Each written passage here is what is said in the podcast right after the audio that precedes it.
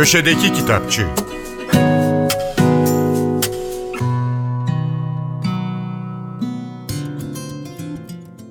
Merhaba, ben Adnan Bostancıoğlu.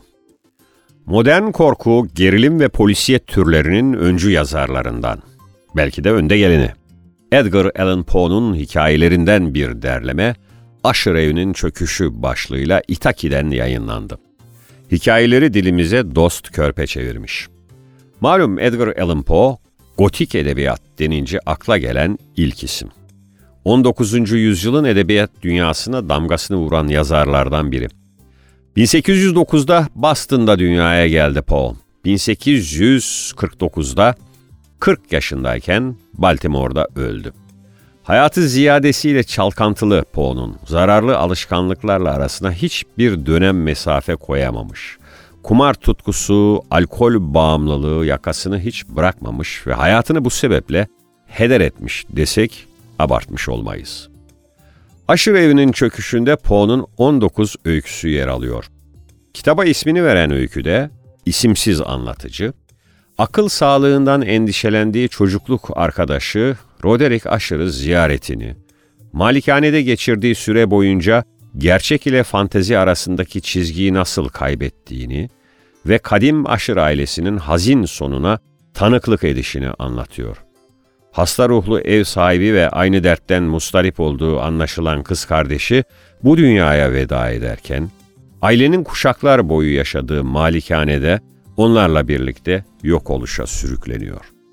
Öykü Poe'nun hayal gücü ve kendine özgü üslubunun zirvelerinden biri.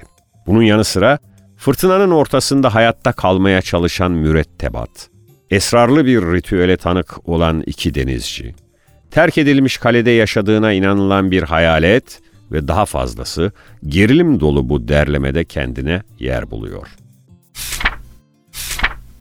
Psikolog ve sosyolog Serap Duygulu'nun yeni kitabı Duygularını Çözen Kaderini Yazar Nemesis yayınlarından çıktı.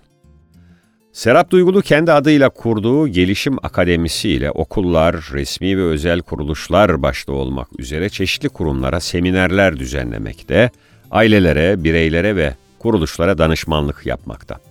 Duygulu'nun daha önce yayınlanmış iki kitabı var. Stresine Sahip Çık ile Yeni Nesil Ebeveynlik ve K Kuşağı. Serap Duygulu'nun yeni kitabı için arka kapak metninde şöyle denilmiş. Serap Duygulu, dijital çağda iletişimin, adaletin, vicdanın ve umudun yaşantımızı nasıl etkilediğini, hayatı ertelemeyip hedeflere nasıl ulaşabileceğimizi ve değişimin mucizelerini anlatırken, iyi bir insan olmanın yol haritasını da çiziyor. Nobel Edebiyat Ödülü sahibi Gerhard Hauptmann'ın Hayalet, Eski Bir Hükümlünün İtirafları isimli romanı Everest yayınlarından çıktı.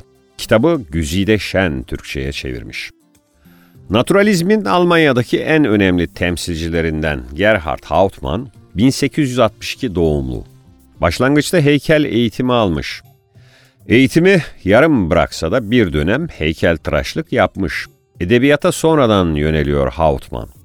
1889'da yazdığı Güneş Batarken adlı toplumsal ve naturalist oyunuyla uluslararası bir şöhrete ulaşıyor. Dokumacılar isimli başyapıtıyla Schiller ödülü kazanıyor.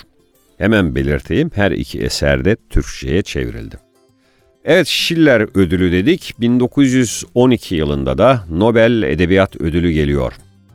Ödül komitesinin gerekçesi Gerhard Hauptmann'ın öncelikli olarak dramatik sanatlar alanındaki verimli, çeşitli ve olağanüstü üretimi.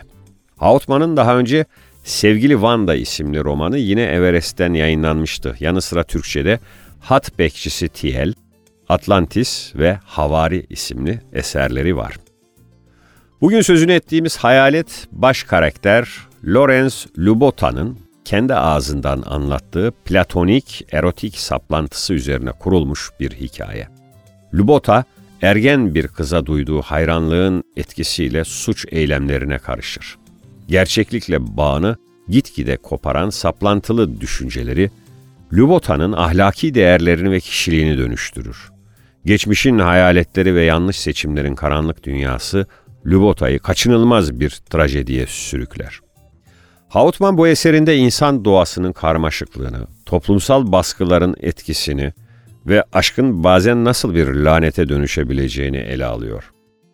Hayaletin 1922 yılında Alman sinema dehası Friedrich Wilhelm Murnau yönetiminde sinemaya uyarlandığını da hatırlatalım. Herkese iyi okumalar, hoşçakalın.